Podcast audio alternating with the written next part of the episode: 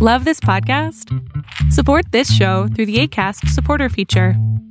It's up to you how much you give, and there's no regular commitment.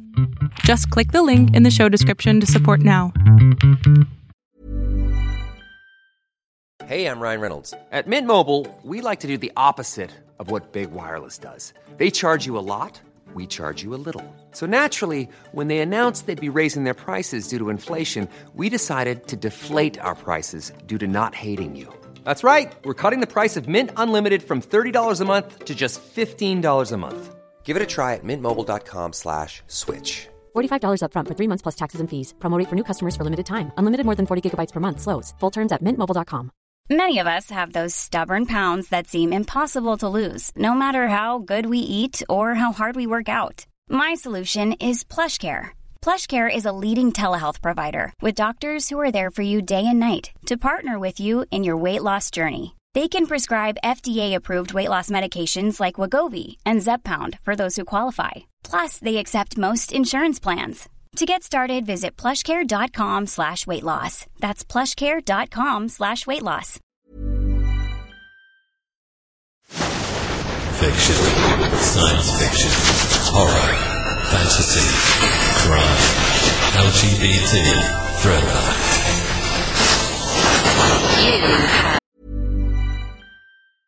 Ryan Reynolds here from Mint Mobile. With the price of just about everything going up during inflation, we thought we'd bring our prices down. So to help us, we brought in a reverse auctioneer, which is apparently a thing. Mint Mobile unlimited premium wireless. Have to get 30, 30, bit to get 30, bit to get 20, 20, 20, bit to get 20, 20, bit to get 15, 15, 15, 15 just 15 bucks a month. So, Give it a try at mintmobile.com slash switch.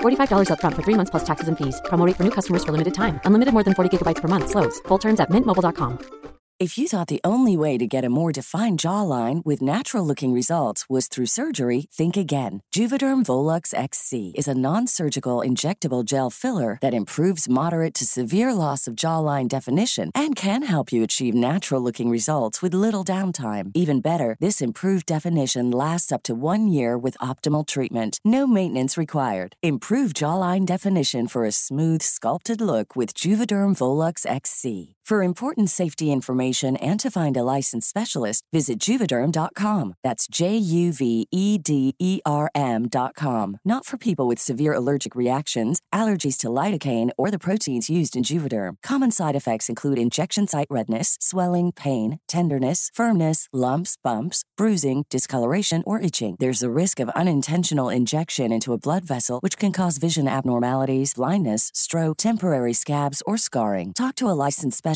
to find out if it's right for you. Ready to pop the question and take advantage of 30% off? The jewelers at BlueNile.com have got sparkle down to a science with beautiful lab grown diamonds worthy of your most brilliant moments. Their lab grown diamonds are independently graded and guaranteed identical to natural diamonds, and they're ready to ship to your door. Go to BlueNile.com to get 30% off select lab grown diamonds. That's BlueNile.com for 30% off lab grown diamonds. BlueNile.com. Many of us have those stubborn pounds that seem impossible to lose, no matter how good we eat or how hard we work out. My solution is PlushCare. PlushCare is a leading telehealth provider with doctors who are there for you day and night to partner with you in your weight loss journey. They can prescribe FDA-approved weight loss medications like Wegovy and Zepbound for those who qualify. Plus, they accept most insurance plans. To get started, visit plushcare.com slash weight loss. That's plushcare.com slash weight loss.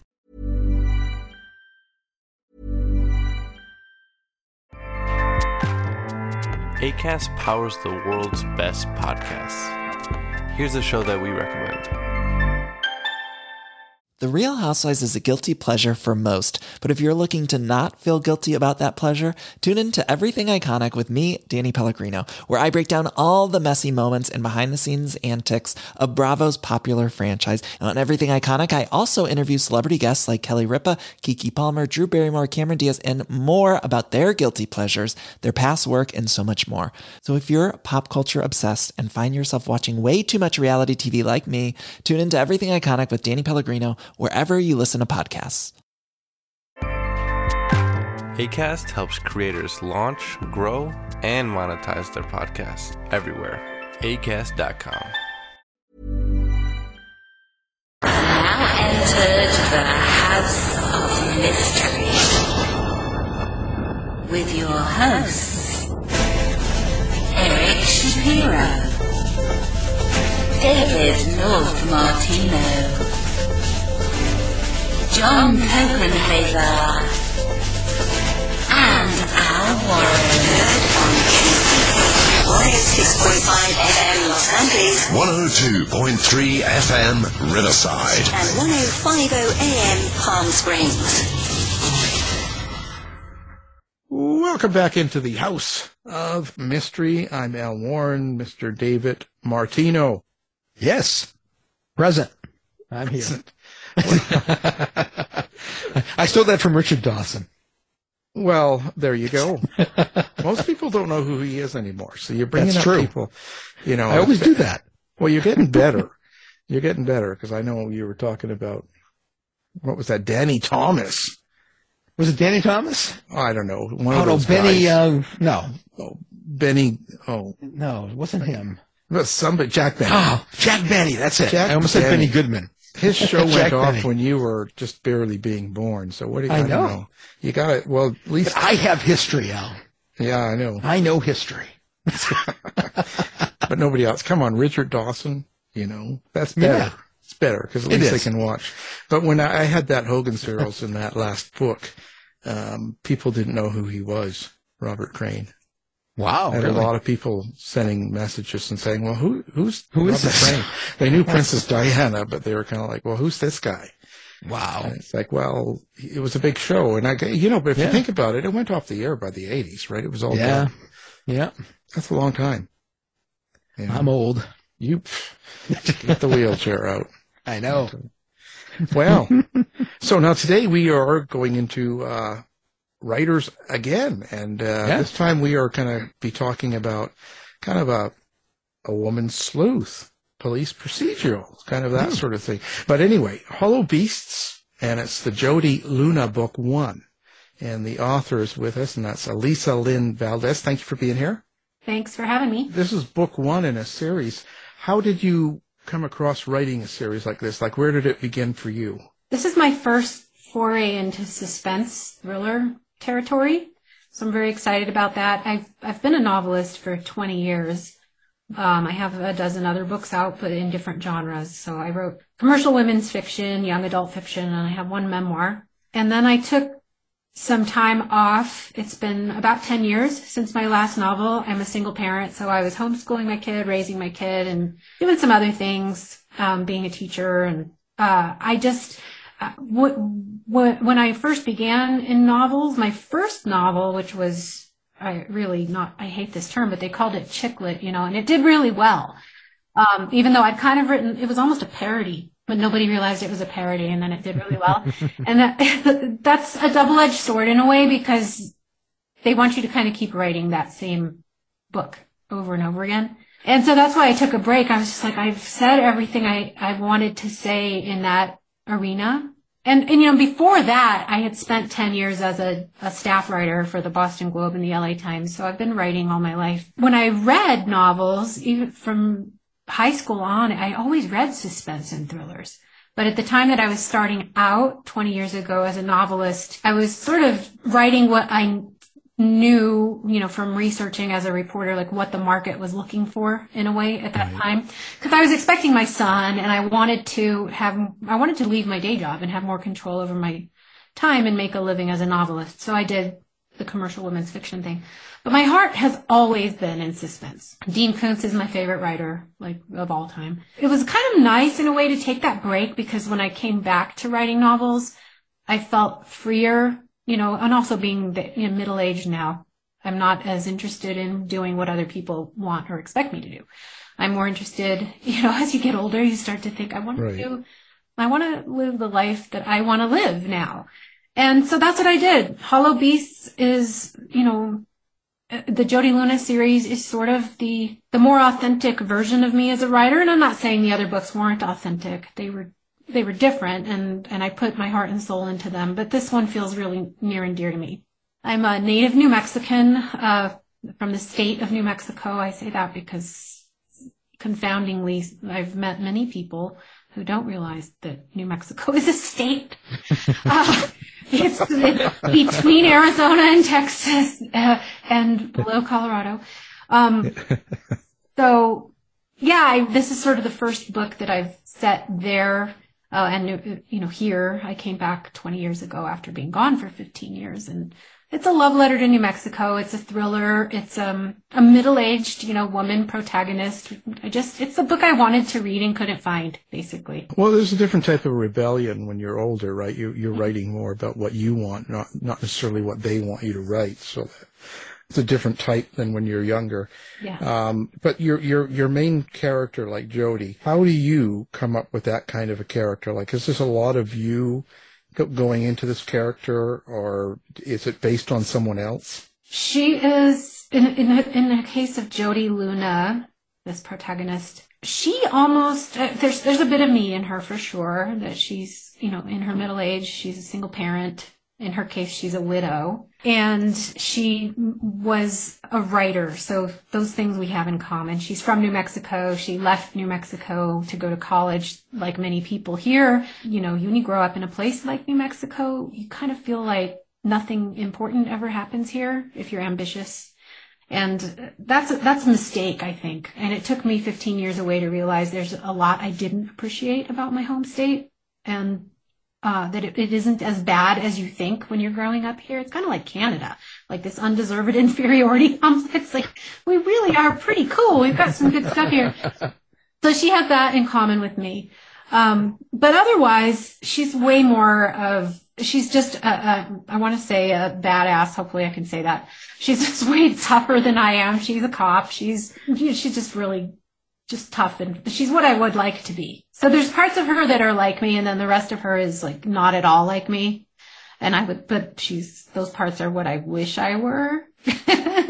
Yeah. yeah. Um, she, her character came to me almost fully formed during a hike. And I, I get out and hike a lot. I live in rural, rural. That's a really hard word to say. I've never liked that word. Um, I live in rural New Mexico in the mountains and I like to hike.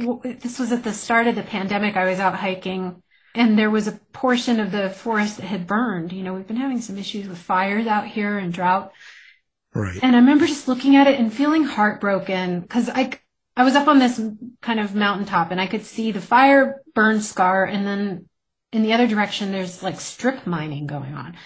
And I just felt sad for for nature, for what we're doing to the planet and and it made me angry and I thought oh, what if I'm not doing anything to help like I, it doesn't so I wanted to create a character who felt like that and then decided to do something to help. So Jodi used to be a, um, a nature poet like Mary Oliver. That was her career. She taught, poetry um, in a college in the East Coast and gets to this point in her life watching the, you know, environmental degradation all around us. And she's like, you know what? I think nature doesn't need poets anymore. Nature needs a warrior. And that's the, the shift she decides to make is she's going to become a game warden. And what game wardens are, they're the only law enforcement officers whose sole job really is is to enforce wildlife conservation law. So they're the only, you know, cops standing between humans and wild animals, making sure that we don't poach them or exploit them or take more than, you know, the the ecosystem can afford. And so that felt symbolic and important to me. So she's sort of this person who loved nature and but was like, man, I've got to do something to help. So that's what she does. Uh, I have a friend who's who's a game warden, and the idea germinated maybe ten years ago when I was talking to him, and he told me that game wardens game warden is the most dangerous law enforcement job you can have in the country. I remember thinking that can't be true. I lived in Southie, you know, like Yeah. Boston, like that, that's I'm like in the, near the projects in Southie. This, there's no way. And I looked it up, and statistically, game wardens are seven times more likely to be attacked by um, suspects on the job than urban cops. Right. And I thought, thought, why is that? And it's, of course, because they don't have partners. You know, cops often have partners. Game wardens don't. Um, and they're out in the middle of nowhere. You know, it's not unusual to have a territory, patrol territory that's say 5,000 square, uh, square miles if you're a game warden. And Yeah. for a lot of that territory, you don't have cell service or radio signal. And you're up against poachers. And so when you think about the psychology of a poacher, what is a poacher? A poacher is a person who feels entitled to kill something they're not supposed to kill as long as no one knows about it and they can get away with it. So when you put all of those things together, it can be a really dangerous, charged situation. And that was intriguing for me too. And to put a woman in that job, and most game wardens are men, um, most poachers are men. So it just kind of ups the ante as far as danger goes for her.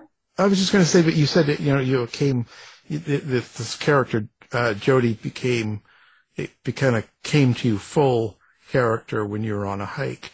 So when that happens, and uh, do you go home and write down this? And do you have you did you completely create your character, the things that she liked and doesn't like, and her life and her family? Do you write all this down and have it in a place?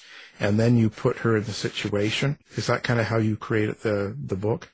Yeah, I, in this case, I started with character first, and I'm pretty. Uh, I, I feel I do a lot of um, foundational work before I sit down to write a book, and not everybody does this the same way. So I am an outliner, but uh, even before I outlined the plot of this book, um, I did pretty extensive character sketches. I like to do that part by hand uh, with a pen and a legal yellow legal pad. So I'll get a bunch of those and then fill up like almost like a whole legal pad with just details about the character. You know, the physical details, what does she look like, but also you really, you know, I know a lot of people don't put a lot of stock in, you know, MBTI personality tests, things like that, but I find those, you know, 16 basic personality types really helpful in crafting characters who are believable and aren't like me to, so I can kind of look at how these different personality types would interact with each other. So I'll assign a character a personality type. Are they introverted? Are they extroverted? Are they more intuitive or more, you know, you know, analytical? So I, I figure all of that out with her and then figure out her backstory. And a lot of that doesn't ever end up in the book.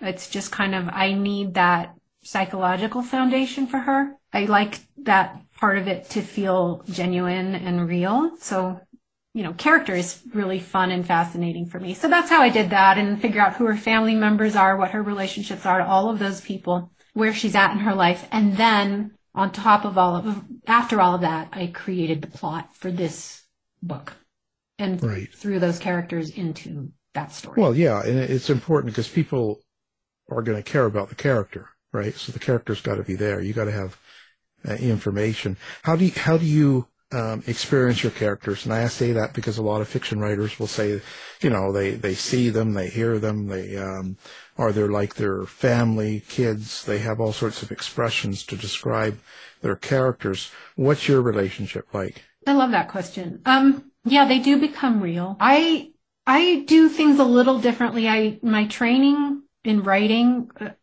I got a master's in journalism, but that's kind of the extent of my formal training in writing. My bachelor's is in music. I'm an auditory thinker, so I, my approach to characters is, is all kind of autodidactic, self-made stuff. So I, I guess it's almost like method acting once I figure out who the character is, I will try to go through um, parts of a day as that character. Like I will pretend I'm that person. And I'm not doing it like out in public and doing strange, weird things. Although I will, you know, Sure. I might go, I might go to the store. I might give myself an assignment like I'm going to go grocery shopping as Jodi. How would she do that? Where would she go? You know, would she get a hand cart or the rolly cart? And, and just, it, it sounds kind of silly, but that, Well, that's all right. Dave, Dave dresses up like a woman and goes out and does his characters, right? Like he's a female wolf, and he'll he'll do all that. Yeah. He's only been arrested twice. there you go. Yeah. So no, I mean, knows I- about.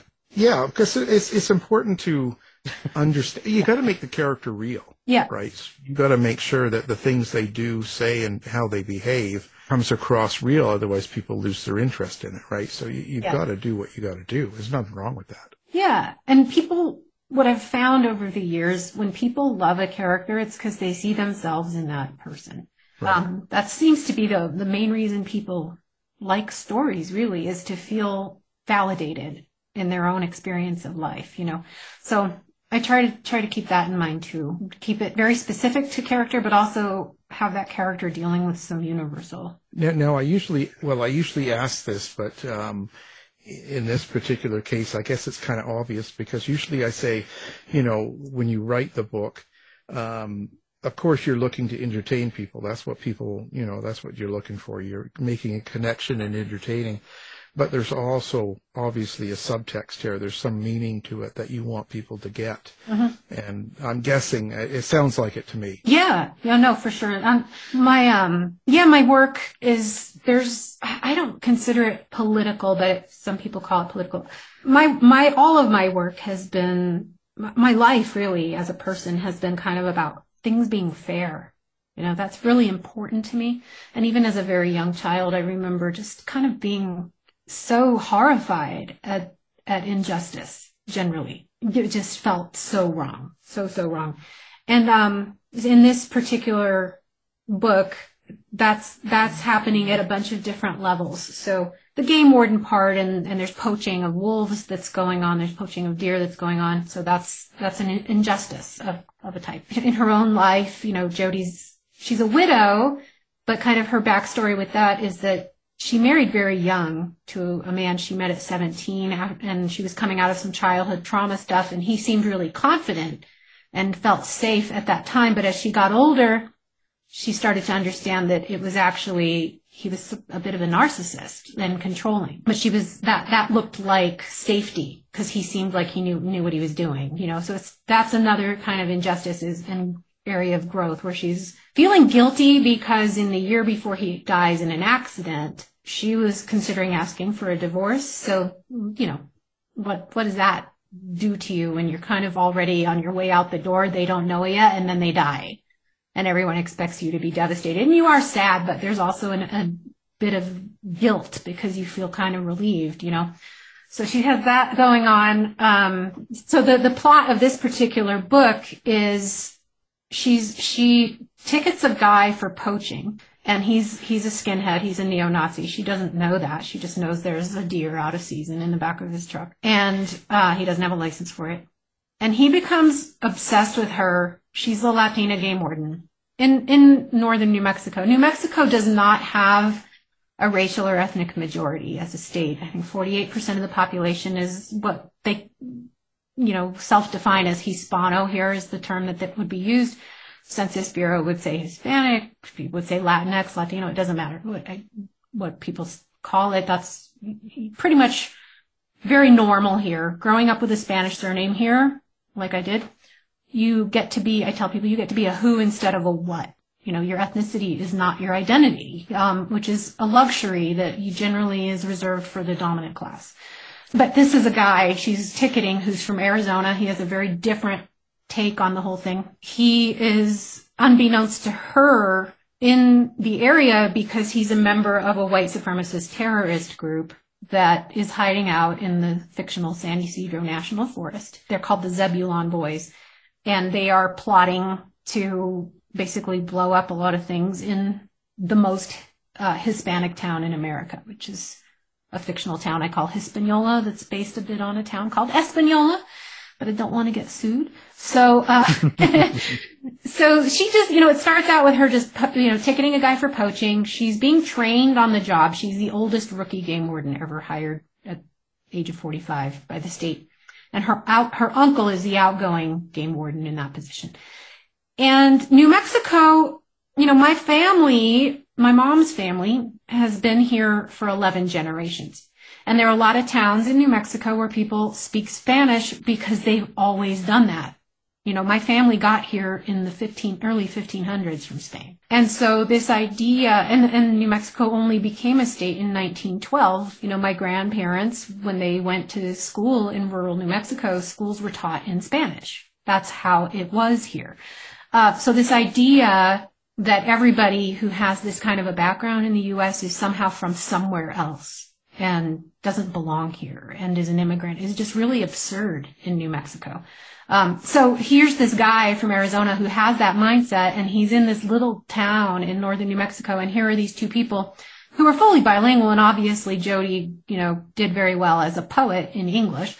Um, but she speaks to her uncle in Spanish, and this man overhears it, and he gets very angry. And he's like, "This is America. You should speak English." And she comes back at him saying, "You know, I'm glad you know where you are, Travis." and also, the you know the Treaty of Guadalupe Hidalgo of 1848 is very specific, which is when you know Mexico ceded all of this territory, including this state, to the United States and Colorado, and on and on and on. It says very specifically that we are guaranteed the right to continue speaking Spanish here. That's the law in New Mexico. Furthermore, the U.S. doesn't have an official language. We do not. And so she has this little calm, you know, I, I see it as like she's almost Clint Eastwoodian in, in her approach. It's very calm, leaning into his window, like, I'm glad you know where you are. Uh, the, here's the actual law. So you can call me senora. You know, that's the, the entry for me, which is like what I wish I could do uh, to people who've said this kind of thing to me all my life. And of course, that just triggers him and puts her on his radar for destruction. And it begins kind of this cat and mouse chase uh, where he's stalking her and her family and kidnaps her daughter. And it's just um, her trying to figure out what's going on and realizing the problem is actually much bigger than just this one guy. And she, and along the way, she does not get help from the sheriff of the county who, and I wanted to show some nuance here. He's also, you know, so-called Hispano, right? But he's, he's a Fox News watching Republican who does not identify with migrants or Mexicans, even though, you know, somebody like Travis, the skinhead, would not differentiate between him, this Sheriff Gurule and the Mexican migrant. To him, they're all the same. But the sheriff is like, you know what? I'm not going to help you because these guys are trying to protect our borders, you know? So she realizes she's kind of on her own. Um, she's not going to get help from certain, you know, law enforcement people who identify with this white supremacist terrorist group. And people have asked me, you know, why are you picking them? Are you playing the race card and all this? No, I'm a, I'm a reporter, a former reporter. And right now, our own C- uh, FBI and um, Homeland Security identify the number one domestic terrorist threat in the U.S. to be white supremacist terrorist groups. They're growing in number. Um, and, you know, you can look at what happened, you know, January 6th to some extent being related to that. It's, it's a big deal. You know, we need to, the, the, this, the, the kind of scapegoating and xenophobia and hate. It's almost like the Civil War really never ended in the U.S. And, um, so I wanted to, you know, find a way to address all of that too, which I think is it's pretty dangerous. Well, as, as, as you're plotting this novel, I was just wondering, you know, and you're you're you're doing like the method acting uh, through your characters. Yeah. Uh, do your characters ever surprise you? Do they kind of take take that plot and and kind of try to pull it off the rails? Yes. Or it's happening right now. I'm writing book two. I mean, I wrote it. I'm, I'm doing some edits on it. When I sat down and plotted out the book, I wanted Jodi to have a second chance at love. You know, I wanted her to have some love interests. And in the first book, she meets a couple of them and she picks one of them who's this ranch manager named Lyle Daggett. He's a bit older than her. He's a former military interrogator, just kind of a stoic, quiet guy, but he's really funny and really smart. And she just loves him. He's just kind of that, you know, stoic cowboy archetype. And I wanted her Right. to, to, to fall in love with him and, and, and she does start dating him. And in the second book, I wanted them to start developing that, but Jodi surprised me by pushing back. Like, I don't want to commit to anybody, which is really a weird thing when I'm, when I'm the person creating the character and writing her. Uh, and I wanted her to, you know, to find love and be healed again. And she's kind of like, not so fast. You know, I married at, at a really young age and didn't have a lot of experience. And maybe I want to date a few people before I settle down with this guy. And he's, you know, he's a widower too. He's older than she is, and he's very much a one woman guy and wants to settle down with her. He thinks she's fantastic and she's pushing him away. So that part surprised me because personally I would like her to, and, I actually, someone just sent me an email yesterday, like I just finished the book and I only have one request for book two, which is, you know, the, a hot and heavy scene with these two. I'm like, I don't know if I can write that because she she doesn't react to him that way. She doesn't trust him. So she's coming out of this controlling relationship and kind of just coming into her own at this, you know, the age of 45, 46. So that, that part was interesting. Um, that she's actually pretty happy alone.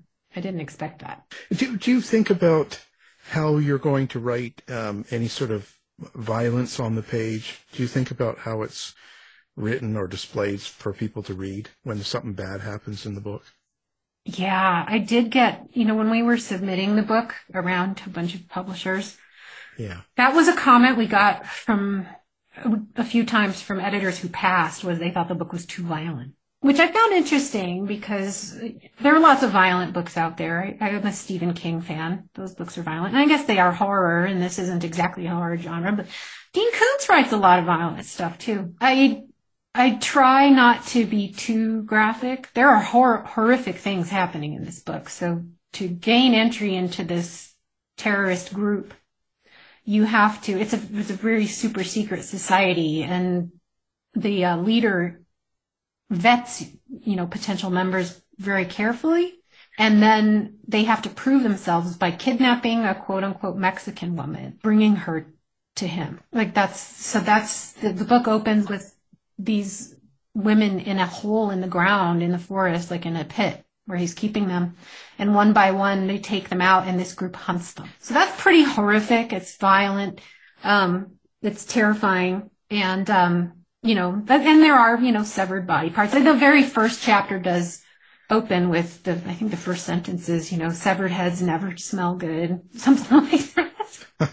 um, but it's a deer head. We just don't know that until the middle of that paragraph. But I kind of play with it. I try to keep it, you know, that's a terrible, horrifying sentence, but just by phrasing it that way, it keeps it a little bit lighter. So I try to be cognizant of that. I'm sure it's probably a little bit too violent for some people and not bloody enough for others, but I can't please Yeah. everybody. Well, you, you got to have realism too, right? You Yeah. You know, you got to try to be somewhere in the middle, somewhere, I guess. Yeah. Um, Sorry, I was going to say, and my, my editor at, at Thomas and Mercer, it's been such a great experience there too. I love that. Um, she's an animal lover, as am I, and that's part of why she likes this series. But when you're dealing with poachers and the reality of the life of the game warden, there's a lot of violence against animals. And so she and I have kind of gone back and forth about some of that where she's real aware that, that readers, readers are, they react better to violence against people than they do violence against animals oh yeah. you know, and when it's in, in, in told in detail. So how do you walk that line when you're writing about a game warden? Um, and you have to write about poaching or even, you know, animals in the wild being predators. How do you do that without upsetting readers? That's been kind of something that I've been wrestling with too.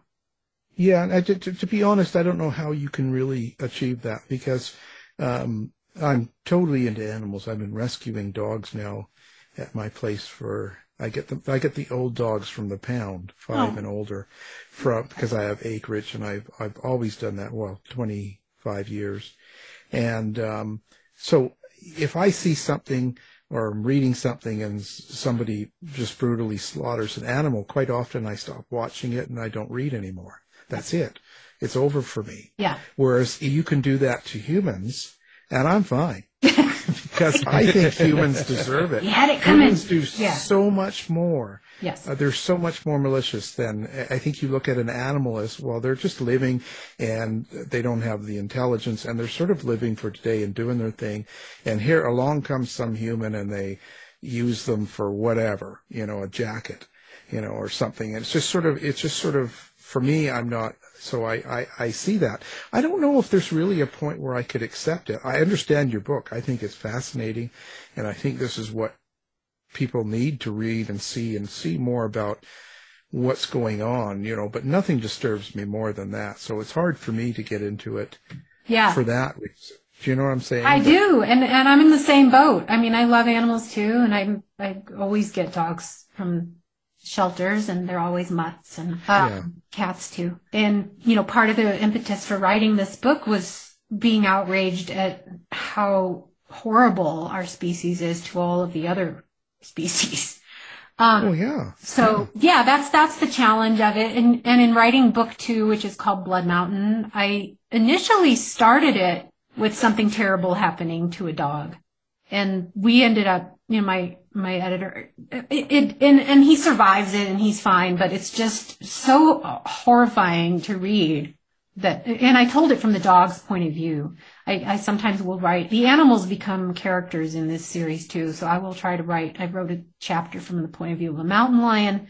I'm not out like crawling on rocks. I was going to say, you go out and you dress up like a lion, and then you're laying on a rock out in the middle of the wilderness, and you kind of think, well, now what do I do? you know, we laugh about that, but it in uh, the Jemez Pueblo here, when when I was in grad school, I did some research out there, the Native American nation, the Jemez. Uh, for a long time in the Pueblo communities here, they they have these ceremonial animal dances, they call them, where people will dress up as an antelope or a buffalo or something, and they the, the men generally, and it's Yeah. part- it's a religious thing, but they will go and live as that animal for a number of days outside, and you'll see them, you know, out hopping around and doing the things. But the idea of doing that is to have respect for, you know, the animals that you depend on to survive. Yeah. So Yeah. yeah, but I didn't I didn't do that. But, um yeah, so I did scrap the the whole dog violence thing and yeah. So the the book now opens with uh book 2. I I guess I can say this. There's there's a woman who has a pet bear. She's a bit eccentric, lives by herself. She's kind of a prepper.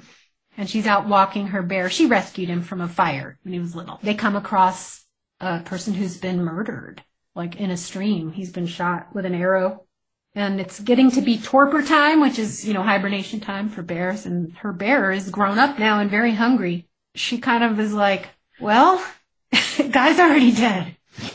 so she lets the bear eat him, you know, and like that complicates the, the murder, solving the murder because any evidence has now been eaten by the bear. And was he actually killed by the bear? So that's kind of but I, and I but I think people can handle that because it's kind of again it's kind of funny. Like it's horrible, but Yeah. also, you know, if he doesn't, he's 400 pounds, lives in my house, and if he's hungry and we get snowed in, you know, he loves me, but he also would eat me. So Yeah. this guy's not going to feel Well- any pain.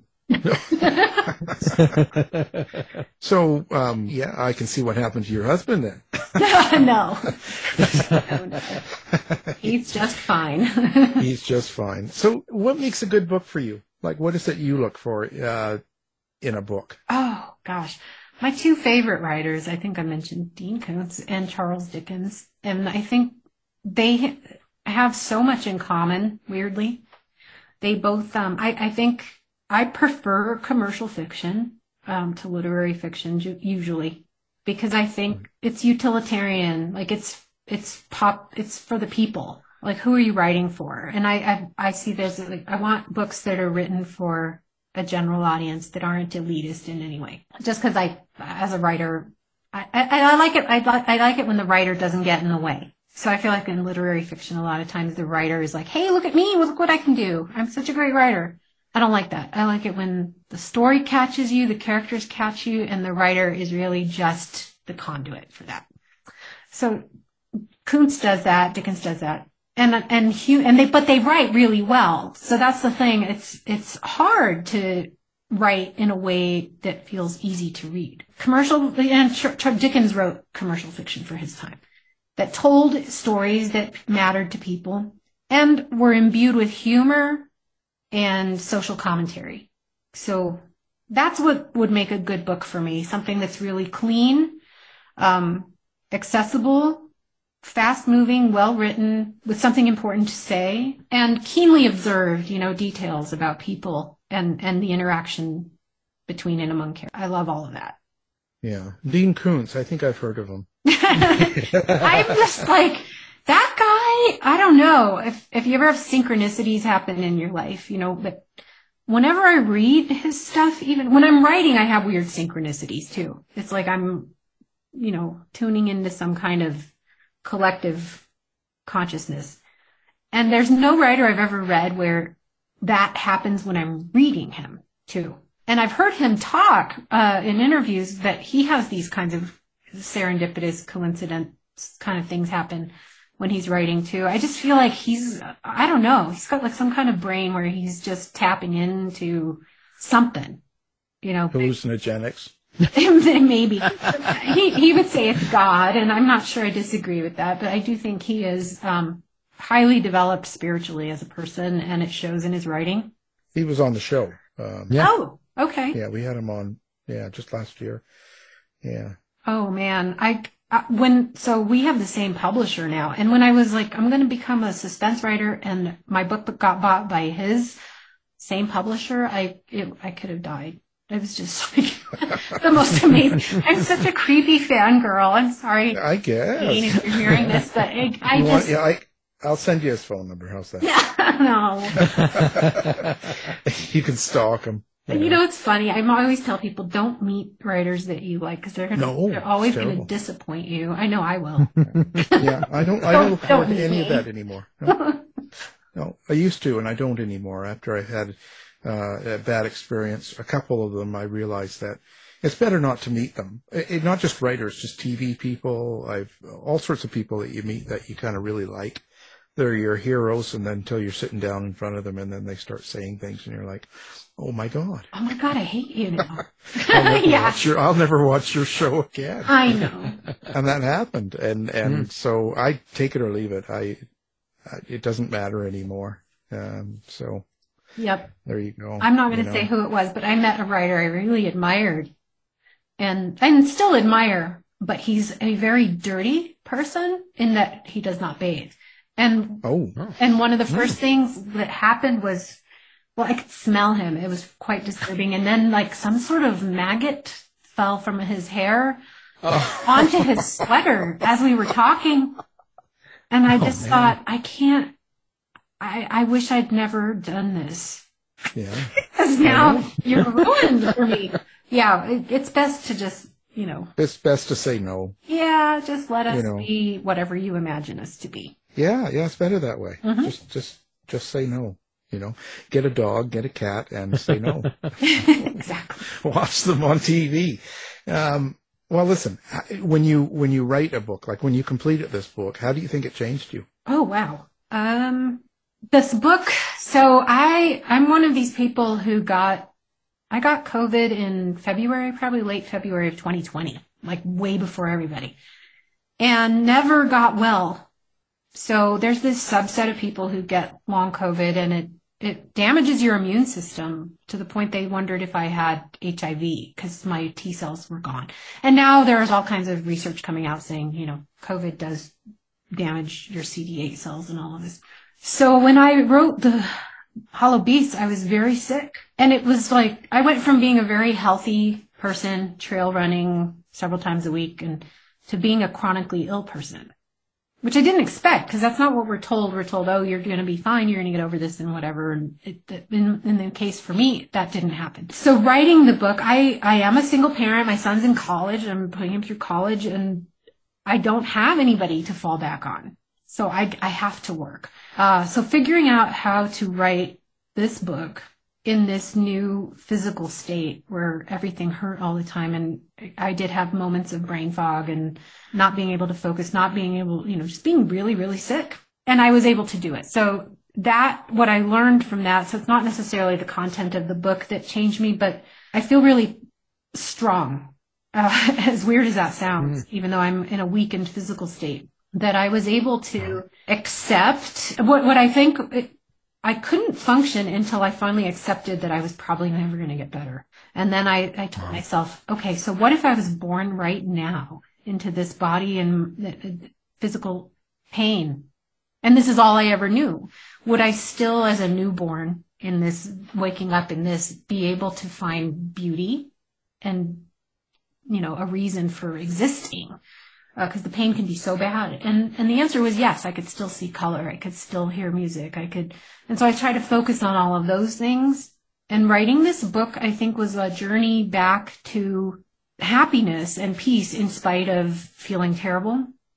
Um, so I feel really proud of it that I was able to get it done, and that that's what it taught me. That by not hanging on to what I had lost and instead focusing on what I still had, uh, I was able to continue to function as a person. It's great. Do, do you think that changed your writing Um, or the way you? you know what's weird? It the reviews of this book. So this book has already done better. It was like an instant bestseller on a bunch of different lists, and it's like the the reviews are really good. Um, it's been optioned for TV show already. I, I feel like maybe because of the deliberate nature of having to write while I'm sick, Hmm. um, I became a, a cleaner writer and a better writer for it. It's very strange. But yeah, I feel like, yeah, I feel like it's uh, the best written book that I've ever created, which is counterintuitive, really. Wow. So now um, let's talk about how people find you. Oh. How do people find you? Uh, Do you have like social media accounts? Do you have Mhm. website? Like, uh, how do you want your readers or fans to find you? Okay, so yeah, I have a website. I need to change the web address because when I, in my previous career as an author, I was Alisa Valdes Rodriguez. That was my married name. Hyphenated, I've gone back to my maiden name. Um, but my website is uh, Alisa dash Valdes with an S dash Rodriguez dot com. And there are links on there for all my social media. I'm on, um, I do have a Facebook author page, but nobody sees those posts anymore unless I pay Facebook and I refuse to do that. So that's, I am posting on there. I used to get like thousands of likes. I have 11,000 followers on there and now my reach is like 120 people. Wow. Like, cause Hmm. that's what Facebook's game is, right? That you get dependent on your fan base and they're like, Hey, do you want to boost this post for 50 bucks? uh, no.